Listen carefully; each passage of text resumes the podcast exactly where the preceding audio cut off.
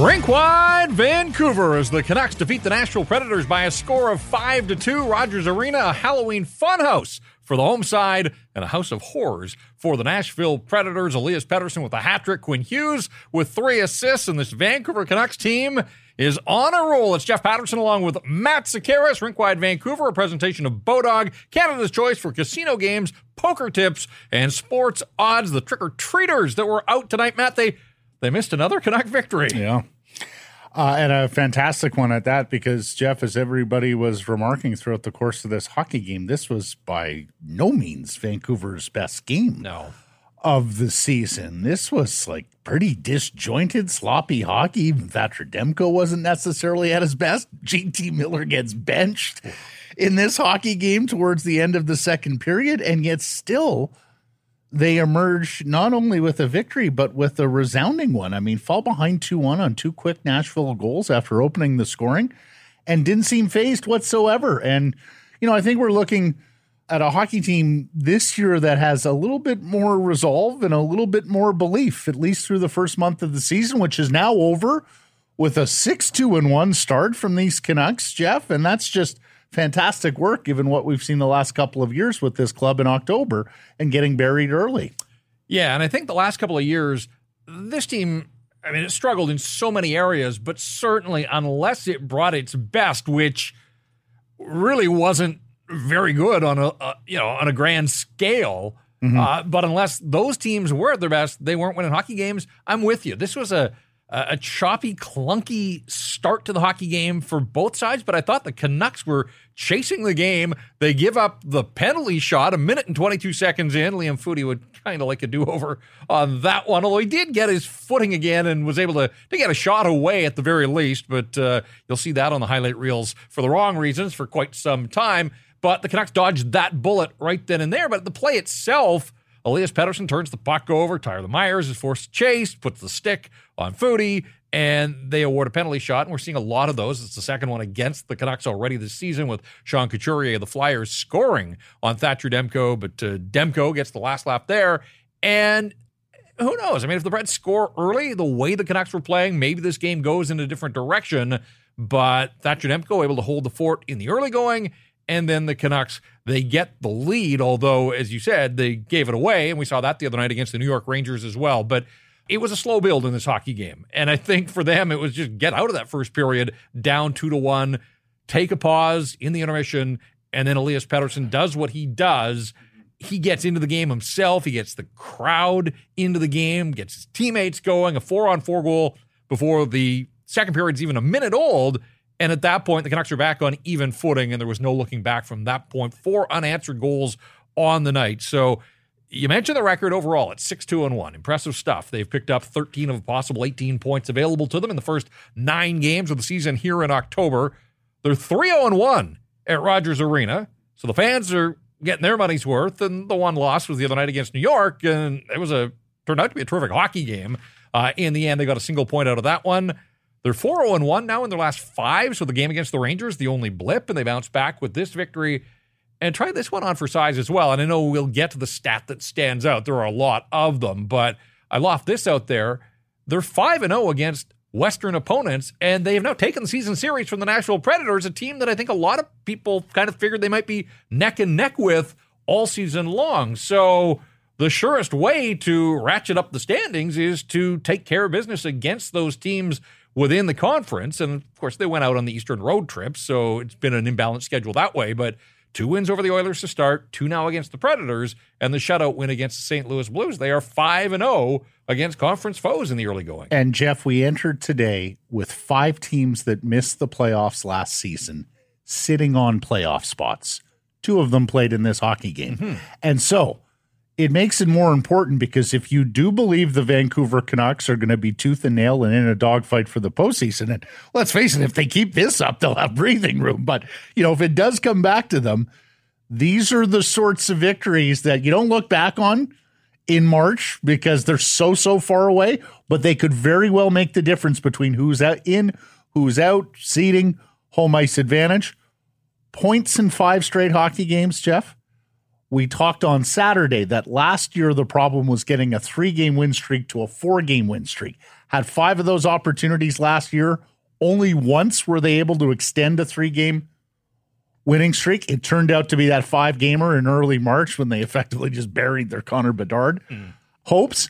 But I went back and looked, you know, did they even ha- they didn't even have a four game streak outside of that five game winning streak with points consecutively, let alone five. So they've already been able to do something here this season that they achieved just once all of last season, and it came very late in March under Rick Tocchet.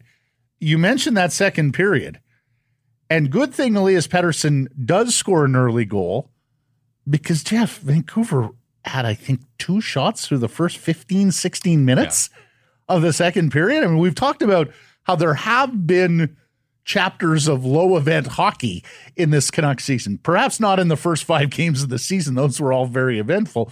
But since then, we've seen, you know, uh, games that have been a little bit more bogged down, a little bit more played on the walls in the neutral zone, not necessarily the up and down that we were accustomed to last year, particularly under Bruce Boudreau.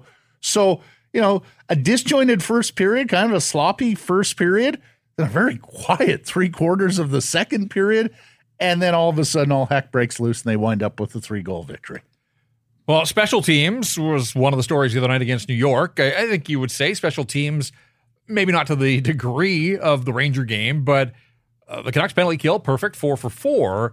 And moments after a penalty kill where the Preds were applying some pressure in the second period, and it's a two all game, then the Canucks get a power play, and Elias Pettersson snaps home his second of the night. Brock Boeser doesn't get a point, but boy, uh, he played a role in that goal. The net fronts, we, we've talked about him, and I, I, will bring the conversation back to net front in general because I think that was a really strong theme in this hockey game. But, and through the season, Jeff. And yeah, and, and so Pettersson with his second of the night, the power play goal, the Canucks back out in front, and they take that lead to the third period, and then they were able to extend it.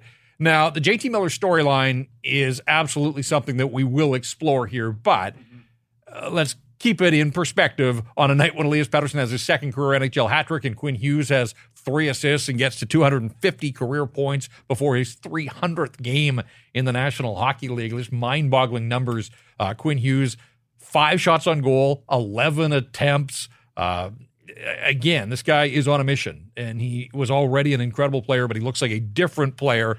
And for Elias Pettersson, uh, I mean, how do you come in his night, Matt? This is his sixth multi point game already this season. His second NHL hat trick. The other came in Ottawa. He scored the winner in OT. I remember I was there that night. Um, and he's up to 16 points. Jack Hughes is the only player in the National Hockey League as we record this post game uh, with more points than Elias Pettersson. Yeah. So their best players absolutely have been electric in the early going this season. Well, and uh, he'll stay that way because no late games uh, tonight, just a two game slate from the National Hockey League and the Canucks featuring in the late game this evening. I want to go back to the second Elias Pettersson goal because for me, this is a goal that shows most of the genius of Elias Pettersson. I won't say all because, you know, passing is part of his genius and he doesn't pass this puck, but the puck gets over to him, Jeff, and he is thinking one timer all the way. And something, and you have to think it's out of the corner of his eye Something makes him stop for the big clapper, possess the puck for a second, take a look. He knows he knows he has time. Allows Boeser to set up that screen, which I'm sure he saw was coming prior to the one timer or when changing his mind, and then let go an accurate shot that beats Kevin Lankinen. Frankly, I thought Lankinen was one of the stories here tonight as well. I don't think he was very good. Um, the Boeser screen is damn near perfect. Of course, Lafferty scores a goal here tonight effectively as a screener of the goaltender. We had remarked on previous rink wides, they seem to be doing a much better job of getting traffic to the net. Guys are willing to go there, pay the price because you know you're going to get abused by the defenseman. You know, occasionally you're going to take some rubber, and that's not fun. So I'm sure there's some bruised Vancouver Canucks in that dressing room that second goal was the thing of beauty. It's exactly the sort of when you talk about a star player and their ability to slow the game down right. and have it operate yep. at their pace. Totally. And you know, a, a, an oil painting from Elias Pettersson tonight. Well, let's just run through the goals quickly. You're right. Lafferty, puck goes basically off his back, up his back, off his helmet, whatever, but he is the net front presence there, standing his ground on the Quinn Hughes shot. Then Pettersson gets into the act, the four on four goal early in the second. Mikheyev with a perfectly timed screen cutting through the slot. Now, Mikheyev gets the second assist, but I'd argue his bigger helper on that play was, again, timing the screen perfectly, take the goalie's eyes away. We mentioned Boeser. And then JT Miller, who, again, was a story, and we'll talk more about his night, but scoring on the doorstep, the Boeser shot, and there's Miller to get just enough of that puck to force it across the goal line. And so, uh, you know, the first four goals the Canucks score, Pettersson into an empty net, uh, no net front needed there uh, to cap the hat trick. But I mean, I would think that that absolutely will have Rick Tocchet and the coaching staff glowing that they preach go to the net, good things happen. And you're right, this wasn't an isolated incident because we have talked about it in other post game rink wides.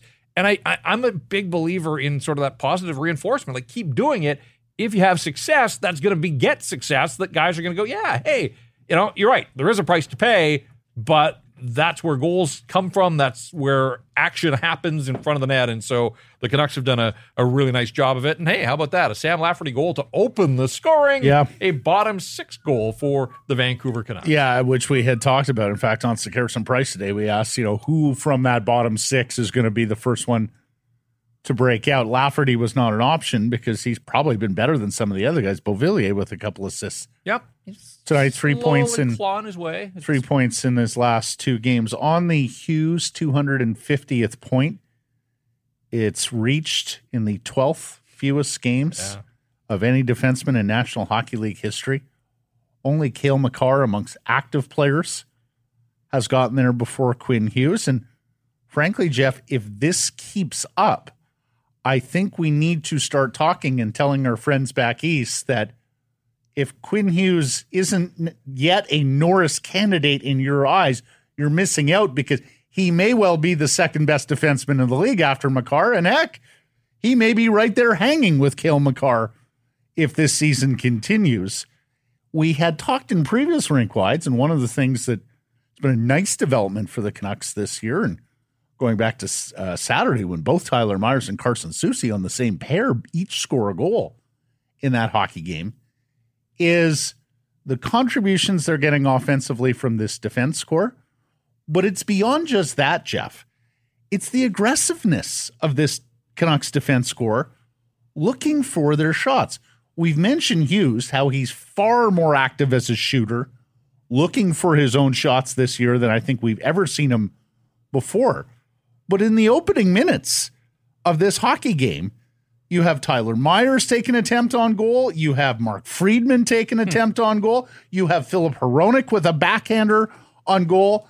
And then just about one of the most incredible things that I've seen from the Canucks, even in the disjointed Boudreau era, Jeff, there's a play in the first period where Hronek goes cross ice to Hughes for a shot, and they are the two deepest, the Yes. two lowest Yeah, Canucks in the at- offensive zone. And they're the three forwards dutifully hanging back, understanding that both their defensemen have jumped into the play. Almost looked like a soccer formation there at 2 3 uh, 1. So, yeah, the, the Canucks defense getting very involved on the offensive side of the puck. Filip Hronek, I thought, was good again tonight, and Quinn Hughes with the three assist night. So, you know, I, I suspect he has more of these. Suddenly, the Quinn Hughes for Norris campaign is going to get a lot of juice behind it. I feel like, at the very least, eyes have been open now to the fact that he's not the player that he was in the All Canadian division when he really did struggle on a bad team. I feel like the rest of the league is now sorting that out. Is the rest of the league truly on board to how good he is on a nightly basis? I'm not so sure. I hope so, or I hope at the very least that, like Erik Karlsson, he's able to outscore whatever the preconceived notions are of him. But he's better than Carlson uh, defensively, as we all know, and that's being evident in uh, Pittsburgh on most nights. and not getting too far season. ahead of ourselves here, but he's 10 days away from a trip back east through Toronto on a Saturday night Mm-hmm. through Montreal. You know, those are the kinds of nights and games I think where if he plays at this level, it will absolutely open some eyes. Now, saying all of that, because we come at this from all angles here on Rinkwide Postgame, let's note for the record Yes. that he and Hronek were on the ice for both Yes. of the Nashville goals. So it Yes. took until the ninth game of the season for that duo to get scored on, which is incredible in and of itself. You knew they weren't going the entire season, No. but uh, I didn't expect two goals in a 30 second span No. with those guys on the ice. and uh, in fact, uh, Hughes is guilty on the first Nashville goal. Yes. He turns the puck Yeah. over, which allows the Predators to move on in and score. And it's two British Columbians, Jeff Yeah. Colton Sissons from North Van and Coquitlam's Dante Fabbro, who score these goals 30 seconds apart late in the first period. And you got the sense at that stage, it's like, all right, the Canucks were probably lucky to be up one nothing with everything that had happened in the opening 15 minutes of the first period. Nashville's got their just desserts here. I almost felt like the Canucks approached the early part of the game like, ah, we did these guys last week. We we've got this. We know this team. We know we can get away with some things that we probably couldn't get away with with a different opponent. And so even going down to the goaltending, because that second goal from Fabbro, I'm not sure if Thatcher Demko will love that goal. He misses a poke check on the first goal, although he would have liked to have seen somebody stop the puck carrier before he gets to the goal mouth. And then the second one, you know, we praised the Canucks for the net front. Gus Nyquist does a nice job. Demko's looking around. Di Giuseppe's a bit of a high screen as well. Good shot by Fabbro. And yeah, makes the uh, Fabbro family, I'm sure, delighted to see Oh. Dante score his first of the season. And he said, uh, we like to shout out the North Van guys. Colton Sissons up to 5 already Mm-hmm. Yeah. on the season. Ryan O'Reilly in his 1,000th game. The Canucks uh, made note of that. Uh, up on the jumbotron before a first period face-off, but uh, the beat goes on there. I mentioned this last week. 45 of his 1,000 NHL games against the Vancouver Canucks, and Yeah. he has one goal. Uh, but I had to go look it up because he played for the Blues, obviously, in the playoff bubble. He had four goals in the six games in that playoff series. So he has scored against Vancouver Canuck uniforms, uh, maybe saving it uh, for games of more heft and significance.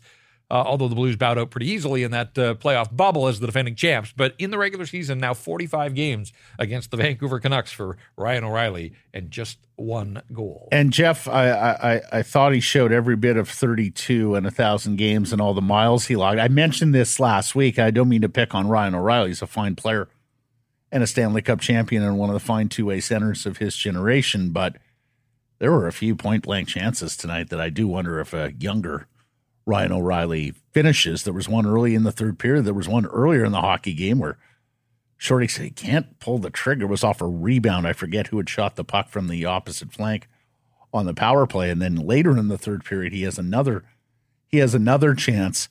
You know, when he signed that contract on July 1st, and we understand what Barry Trotz is trying to do there and bring in his own type of players, but a four year, four and a half million dollar contract for a 32 year old guy that you hope he has something left in the tank. And I just felt like he was a step slow. You know, the reaction time was fractionally off for Ryan O'Reilly tonight. If not, I think it's probably a closer hockey game because he had some glorious chances down by the goal. Yeah, I would agree. I mean, there were shifts where, I mean, he still hounds the puck, but Mm-hmm. it is a question of foot speed, and that's never been his his calling card. He's always been a, a cerebral guy and, and tried to think opponents. And yeah, I mean, the, the Predators brought him in as a culture carrier, and you know, we'll see how that works out with a long term contract for a player.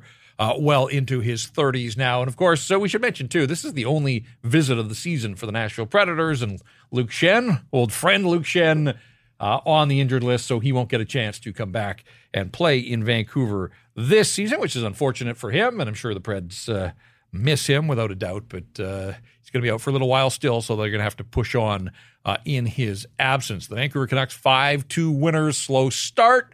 Not always how you start, it is how you finish. And this team right now is feeling pretty good about things. And, and so it should. And, and there is a feeling around town that uh, maybe, just maybe, as the calendar flips now to November, that this is the start of something because the Canucks go to San Jose on Thursday and they can't take anybody lightly. The Sharks are not going to lose every game this season. But right now, that is the free spot on the bingo card in the National Hockey League. They're winless. They cannot score to save their lives. But if the Vancouver Canucks go in there feeling good about themselves, feeling too good about themselves, uh, you know, the danger of slipping on the old banana peel. So they can enjoy this victory. Uh, they're going to practice and then fly to San Jose on Wednesday, take on the Sharks on Thursday, and then they're back home for what is likely to be a tougher test against the Dallas Stars on Saturday. You know, you talk about the city, Jeff, and it has been so long since we've been able to get excited about this hockey team mm-hmm. early in a season. Um, I mean, you almost have to go back to the COVID interrupted year to find a, a time when Vancouver Canucks fans – were able to get excited and, of course, go and watch their favorite hockey team at Rogers Arena. I went to the Vancouver Canadians World Series event last night, and there was a bunch of sports fans there, and we were talking with them, including a bunch of Canucks season ticket members, and they were telling me that the requests for Canucks tickets have picked up and picked up in a significant way already, almost as though the market and the sea was just waiting for the Canucks to show some life, show some signs that they can be a good hockey team.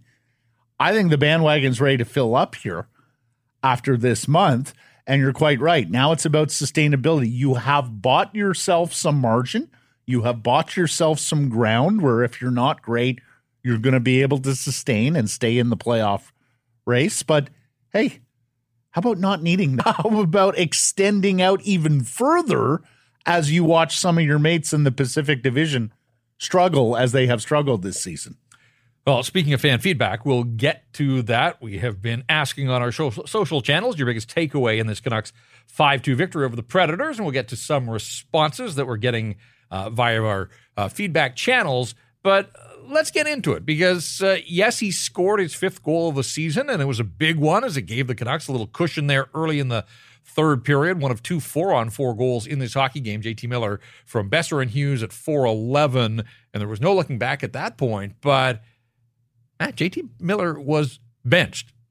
Full stop. Like there's no other way to look at that. Mm-hmm. For the final six minutes of the second period, he had a five second shift. You know where that was? It was leaving the penalty mm-hmm. box and skating back to the bench. That was it. But Rick Tocchet had seen enough. Three minor penalties. He took the unsportsmanlike after the hooking penalty in the first period, which was a bad call. The hooking penalty. You can understand JT being upset. It was Forsberg. Yes. Grabs the stick and pins it to his hip. Yeah. I mean, you talk back to an official, you always risk the unsportsmanlike penalty. And the whistle blew this time around. I would say a couple of things. Number one, this looked a little bit like a ref show early. Uh, I thought the officials had uh, invested themselves here.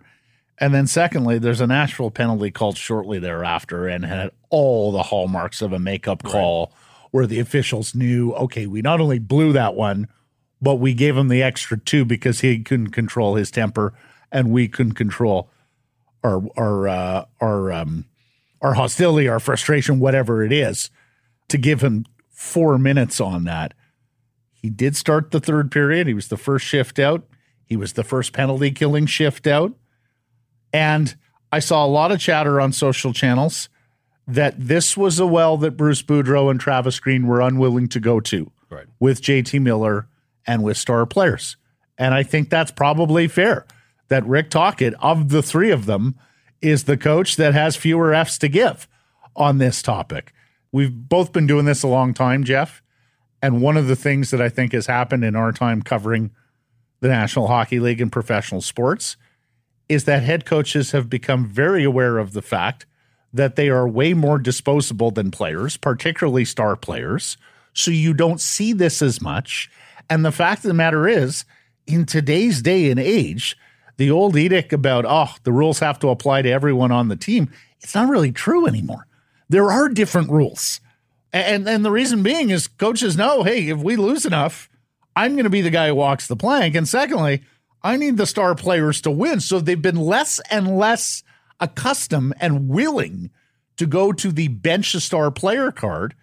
It's a minor benching. I mean, this was a couple hours grounding. It wasn't the full weekend. But if you didn't know what had happened in the second period between the coach and that player, and you just looked at the final box score, 13 minutes and two seconds of ice time for JT Miller would jump off the page the way 27 minutes did for Elias Pettersson the other night for totally different reasons. We're not used to seeing JT Miller limited, to that kind of ice time. But again, it's early in the season. This is a coach that knows where those other coaches. Know, at the end, Travis Green knew he was on borrowed time in his fifth season. Bruce mm-hmm. knew that he was on borrowed time essentially from the start of last year. Rick Tocchet's not going anywhere. He's got the hammer, and so people better fall in line. And so, uh, you know, message sent there. Look, we're going to hear from Rick Tocchet. We're going to hear from Elias Pettersson as we carry on here. Just two more things on the mm-hmm. on this benching he said yesterday in discussion of Mikheyev that he wanted to use him more as a penalty killer because he had to bring the ice time down for Pettersson and Miller. We noted Saturday at career high ice time for Elias Pettersson. Believe Mikheyev just got the one penalty killing shift, mm-hmm. but this also served as a way of reducing JT Miller's ice time.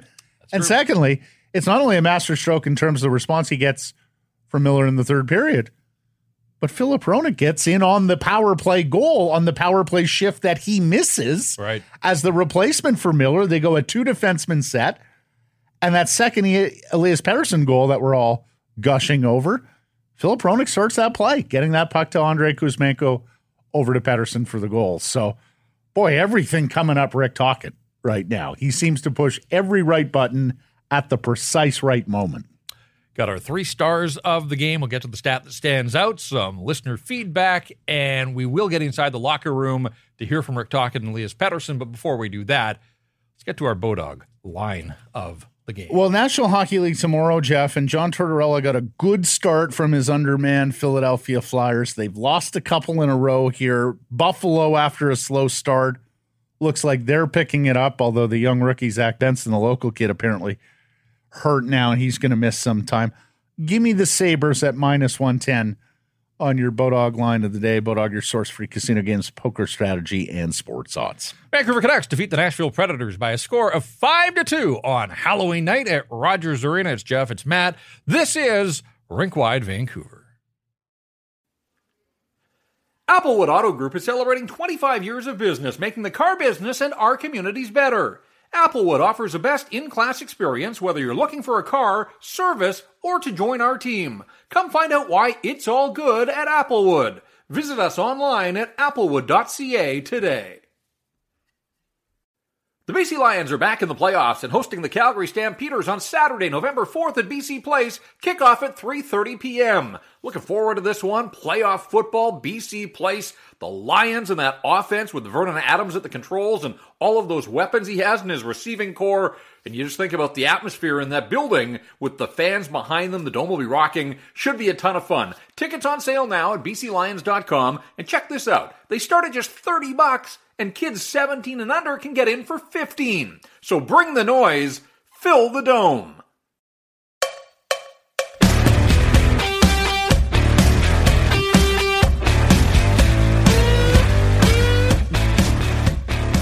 Rinkwide Vancouver breaking down a 5 2 victory for the Vancouver Canucks over the Nashville Predators. Going to get inside the locker room. Want to hear from Rick Tocchet and Elias Pettersson. Certainly a lot to talk about for the head coach. Uh, we'll get to our rink wide Vancouver three star selection in this segment as well. Who do you think's first star tonight, Jeff? Yeah, sometimes the decisions are made easy on the people that pick the stars. We like those kind of nights, but uh, want to hear from the head coach because uh, we've talked about the fact that I think the Canucks have played better, and maybe even like in the Tampa game, they probably played better and lost that one. But some nights, and depends on the opponent, whatever the case yeah, the Canucks didn't have their best stuff necessarily, but their best players certainly came through when they needed them. So uh, here's Rick Tocchet talking about the fact that uh, yeah, team won, but uh, there's still some some work to be done. Yeah, obviously we're happy to win. Obviously that's not our brand of hockey. Uh, you know, I thought we were pretty loose. You, you like that these learning lessons when you you win.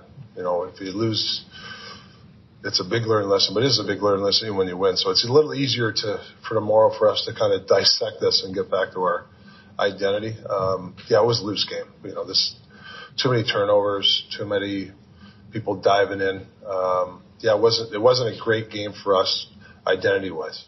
Not the best game identity wise. Yeah, I mean, I think uh, he's bang on there. Again, we've talked about him cracking the whip individually yep. with players, and I think you know, messaging through the media to the players here as well that uh, sure you'll take the two points, sock those away, but uh, there is work to be done.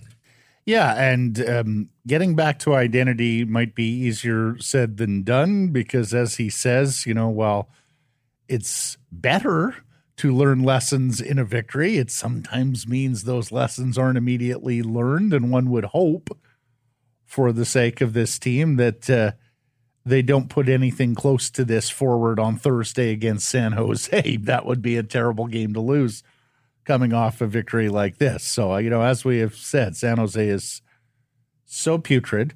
Mm-hmm. You do wonder how many teams are going to take them lightly, and it would be an utter shame if the Vancouver Canucks are the first one to take them lightly and the first opponent to surrender a W to San Jose.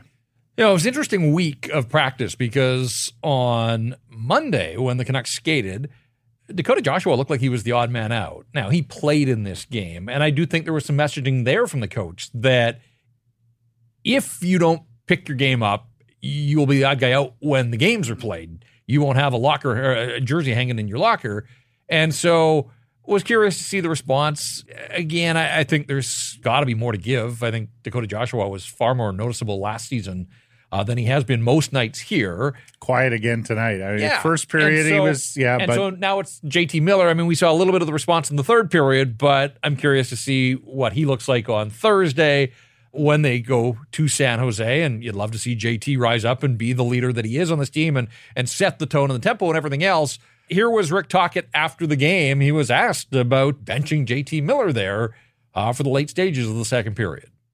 I love Millsy. I mean, he's been he's played un- unreal hockey for me. Um, I felt at the time for he needed to sit for four minutes. It could have been JT. It could have been anybody, and um, you know accountability. And uh, he responds with a goal, and I think he, you know, he's fine. What was his reaction, especially in the intermission? Uh, he was good. He was fine. He came up to me and talked to me, and you know, apologized, and I apologized to him. You know, we went at it. I love the kid.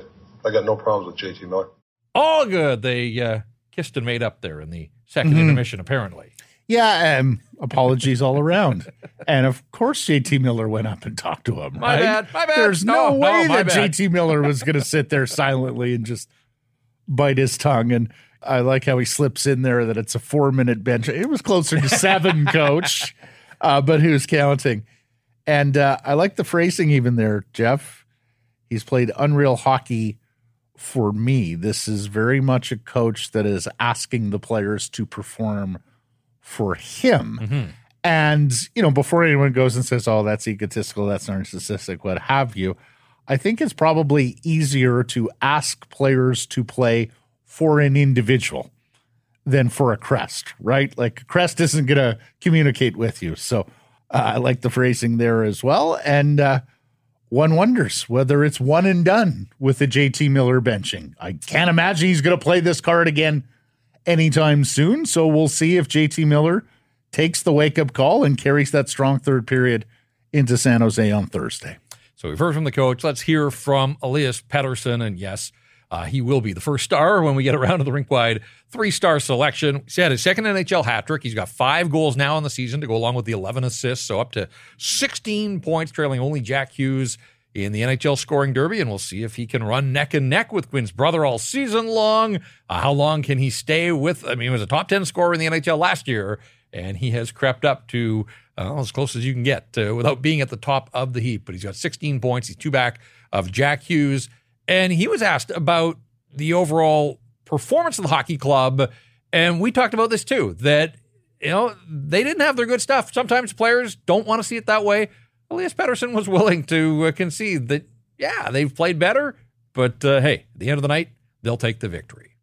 Uh, I think, uh, I mean, it's good to get, I don't know, def- different kinds of wins uh, and wins when we haven't played our best usually, or maybe previous year we haven't won these games, uh, but now we got good goal- goaltending. I think we're defending ourselves better, but yeah, definitely a little off game today. Yeah, bit of an off game for the Vancouver Canucks, no question about it. Uh, again, they got better as the night went along, and it's funny because I know along press row people were wondering about the ice conditions. It did look like the puck was bouncing an awful lot.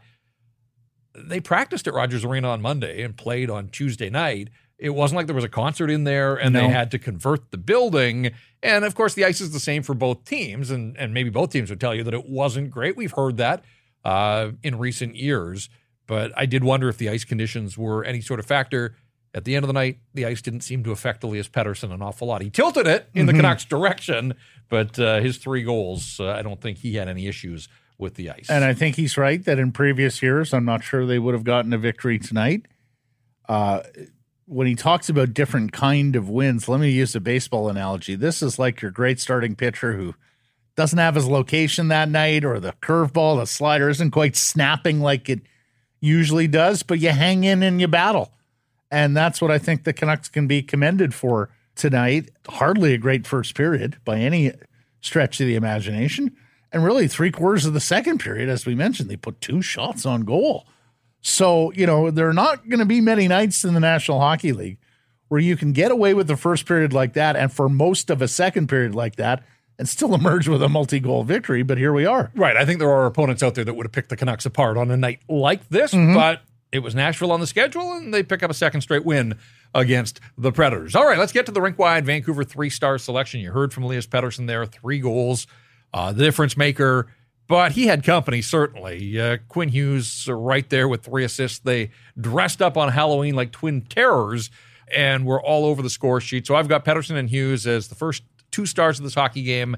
And then it was a question of sort of a pick 'em. There were others uh, there. I'm going with Sam Lafferty. Scores his first home ice goal for the Vancouver Canucks. Again, we like the fact that he stood his ground there, uh, took a punishment, and was able to find the way, you know, get the puck across the line. That's all that you have to do. It doesn't have to hit the back of the net. Just got to get across the goal line. So Sam Lafferty chips in a bottom six goal, something that we've been talking about a fair bit.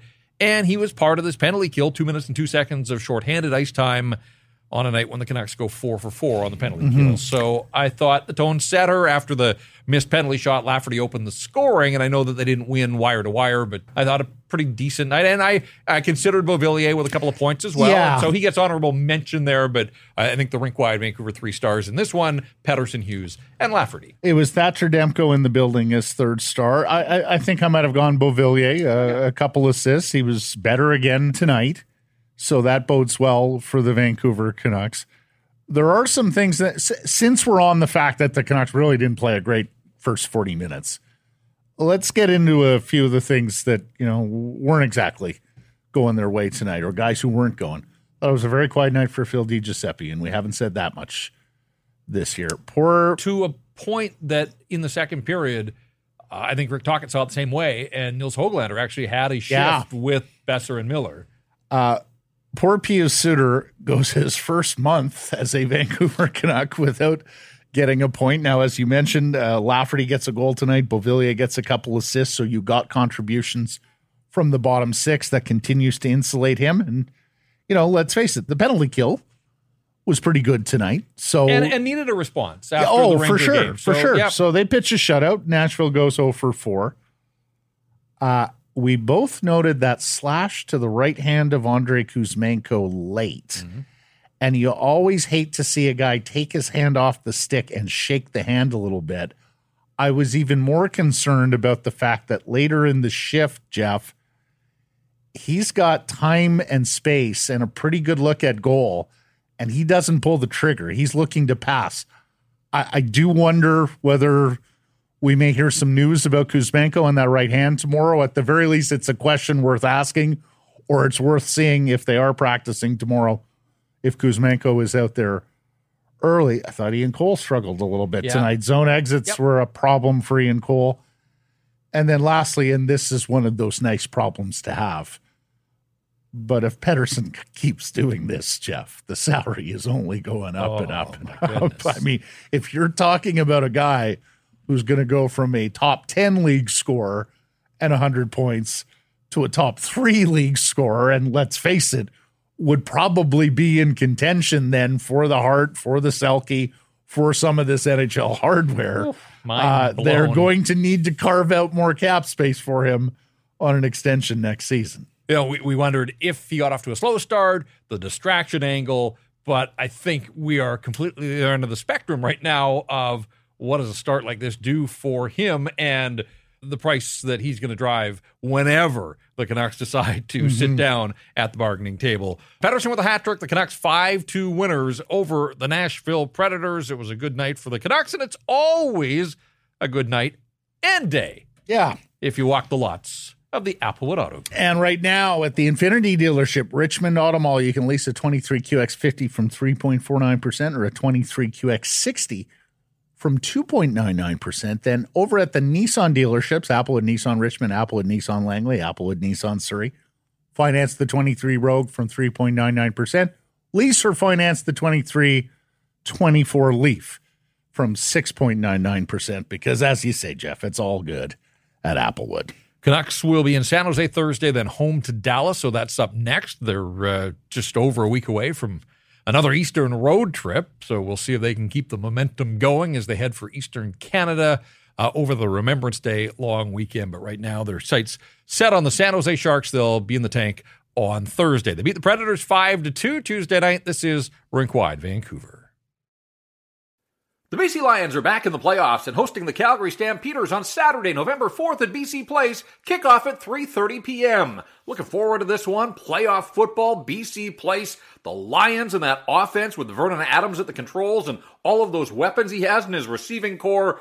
And you just think about the atmosphere in that building with the fans behind them. The dome will be rocking. Should be a ton of fun. Tickets on sale now at bclions.com. And check this out. They start at just 30 bucks and kids 17 and under can get in for 15. So bring the noise, fill the dome.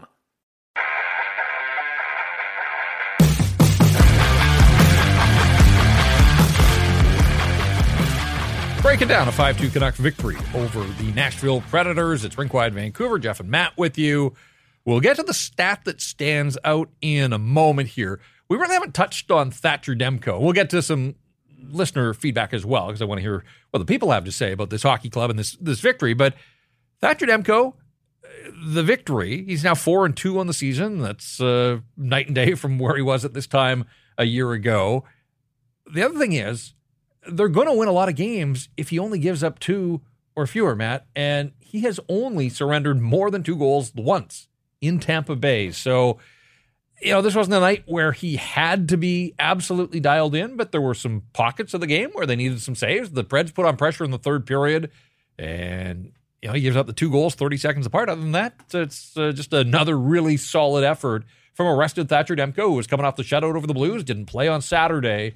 And so uh, it'd be interesting to see here. They've uh, got some spaced out games. They don't have back to backs until that Eastern road trip, but I think they like what they're reaping from being able to give him some nights off here in the early going and not having Oh. to lean on him. No question. I mean, I think that's almost as good or better a story than his performance to date in this season, which has been exemplary, as you say. That Casey DeSmith has been able to come in, play those Saturday night games, and give Thatcher Demko enough of a, a rest that you can project this sort of performance from Thatcher Demko over a long season. So I, I agree with you in terms of uh, his performance tonight. Good, didn't need to be sensational, as we mentioned. Got the the third star in the building, and uh, I would suspect he plays in San Jose. Although that might be a good start to give Casey DeSmith. And if you're still feeling good about Casey DeSmith, then maybe you get to rest Thatcher again and get him in there Saturday against the Dallas Stars, who are, of course, a much better and a much more direct competitor in the Western Conference. Yeah, and then Edmonton after that on Monday. And you think even though they've had their struggles, it's the Oilers, it's McDavid. Right. It's- You'd probably want that. So to go if for you that played one. So- DeSmith Thursday, you can play him in both of those games, Yep, I would think. Quite possibly. And that's uh, something to, to monitor here as the Canucks head to the Bay Area. Uh, all right, uh, just ahead of some listener feedback here. Uh, the stat that stands out for me, and we've touched on this the Canucks won. And credit to them, slow start and all. But we've talked about it. The coach mentioned it. Elias Pettersson talked about it as well. Like, we're not making this up. The Canucks did not play, by the numbers, the Canucks did not play particularly well. The underlying numbers show the Canucks as a team controlled 37.8% of the shots shot attempts. So Nashville carrying a 62.2. Hmm. Corsi is a team, the scoring chances at even strength in this hockey game, 2 to 1 in favor of the Predators according to Natural Stat Stat Trick. 32 to 16 were the scoring chances for the Preds and the high dangers 16 to 6. So Yeah. again, And that all computes, and yet we're still sitting here talking about not necessarily having to be great Thatcher Demko. It was a very weird game tonight, Jeff. Well, and right down to the goaltending decision for the Predators. I mean, Juuse Saros can't play them all, but conference opponent, you lost to them last week. It was a big game for the Predators, the start of a road trip, and Kevin Lankinen needed at some point he had to get his first start of the season. But Yeah. I was a little surprised that it was here in Vancouver in this hockey game, and he's not the reason the Predators lost. But boy, did he fight the puck! He made some saves, Sure did. But he was He looked like a guy who was starting his first and game. wandered from the net a couple times. Garland that in the 1st Mm-hmm. period when he hit the post, and there were just a couple of situations around them. So uh, look, it's Andrew Brunette's decision, and goaltending coach. I'm not here to second guess the Predators, but just at the surface level, at the very least, it seemed like a strange decision when I heard that Saros was staying out late after the morning skate, and it looked like Lankinen starred. particularly since it was discussed in Nashville that the game last week against Vancouver had been their worst of the season. That they had been, you know, effort level and all those things had been pretty good outside of the Vancouver game. You have scooped Ernest here on our feedback channels and Rinkwide Vancouver what stood out from the game because his ask JPAT was Did the Preds make the right decision starting Lankinen considering the fact they lost two points to the Canucks already while having no back to backs on this road trip. Well spotted, Ernest. I'll give you that. Uh, the other thing that we should mention about this hockey, we mentioned a very quiet night in the National Hockey League, only two other games, but of course, one of those games involved the LA Kings, who get a victory in Toronto. So this is a second straight night, Jeff, where we're in here talking about a Canuck result, and it was an overtime loss on Saturday keeping them ahead of the LA Kings. Hmm. Had they lost this game, and there there's an avenue if you're an actual Predators fan to saying we should have won tonight, then the Canucks would have fallen behind the LA Kings and into third place in the Pacific Division. So there's just so many things going right for them. Every night at Rinkwide Vancouver, we put out the post after every game. Hey, what stood out to you in in tonight's hockey game? Wes at WM Gullison says took the Canucks 18 games last season to get to 13 points. Only nine this year. And yeah, 05 and 2 will do that to you Yeah. at Rinkwide Van, incidentally. Uh, and at, at Canuck Cali says, I like Tocchet's firm line after JT's discipline lapses way before the outcome was obvious. It was probably tempting to throw JT and his offensive gifts out there, but he stuck to his accountability promise.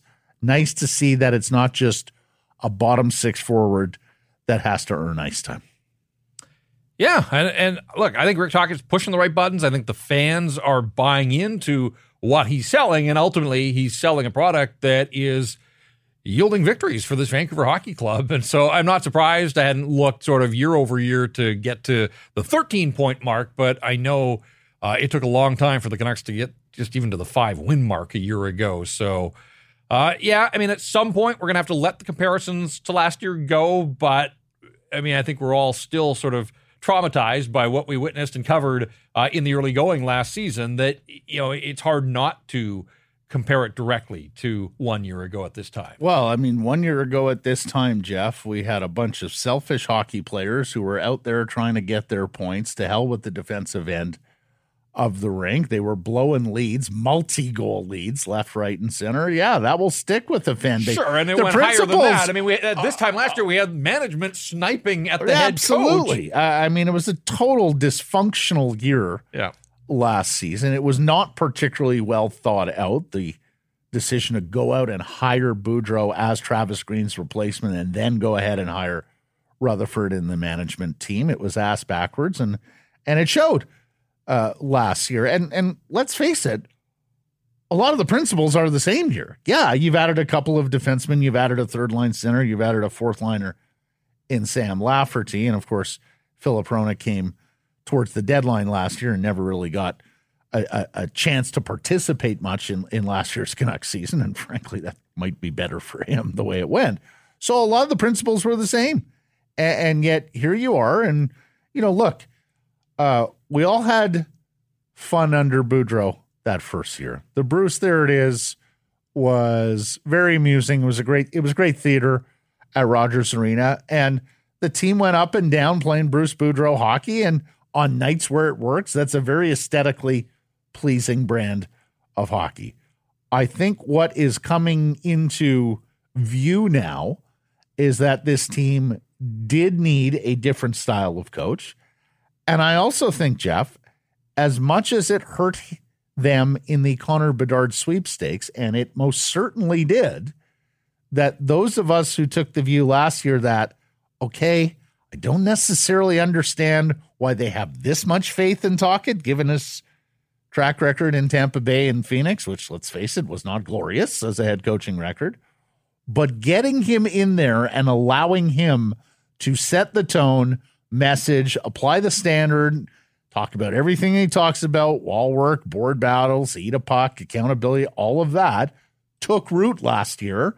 And it allowed them to get a, a bit of a jump start on this year. And JT Miller said as much after practice on Monday. So, you know, that decision from Allvin and Rutherford is looking better and better as this season goes along because I'm not necessarily sure we'd be talking about 6 2 and 1 if Rick Tocchet had been introduced as the head coach in the summer as opposed to last year when they made the move.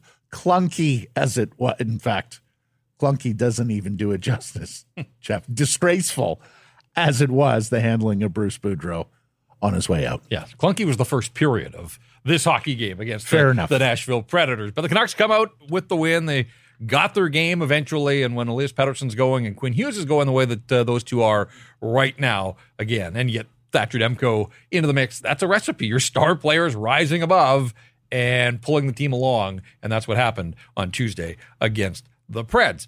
All right. So we've talked about the fact that this team is now 6 2 and 1. They uh, have a very impressive home ice record. I know it's early on in just four games, but 3 0 and 1. You can't ask for a whole lot more than that. Seven of a possible eight points. And after San Jose, two tough tests with Dallas and an Edmonton team with McDavid back that I think maybe that Heritage Classic will just be the reset button for them. I'm sure that's what they're hoping at the very least. We'll talk more about the Oilers as we get closer to that one. But let's take a moment here to talk about our friend Jason Hominick. Yeah, Jason Hominick, Jason Mortgage. If you have a great rate on your mortgage but still need equity out of your house, Jason has a solution where you keep your great rate and access that equity without touching your existing mortgage. If your mortgage is up in the next six months, now's the time to reach out. Find him at Jason Mortgage.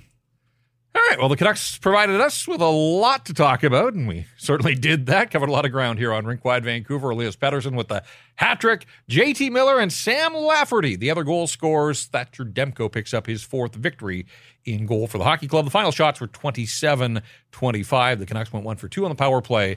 The Preds were 0 for 4. Pettersson on a 146 point I pace. I will leave you with Uh, that. all right. I like that as a final parting thought. Back to do it again after the Sharks game on Thursday. Chris Faber is going to be sitting in then. So we look forward to having a chat uh, with him and getting his thoughts uh, on the Canucks and the Sharks. But for Matt, this is Jeff. As always, thanks so much to everybody for your support and for listening to another edition of Rinkwide Vancouver.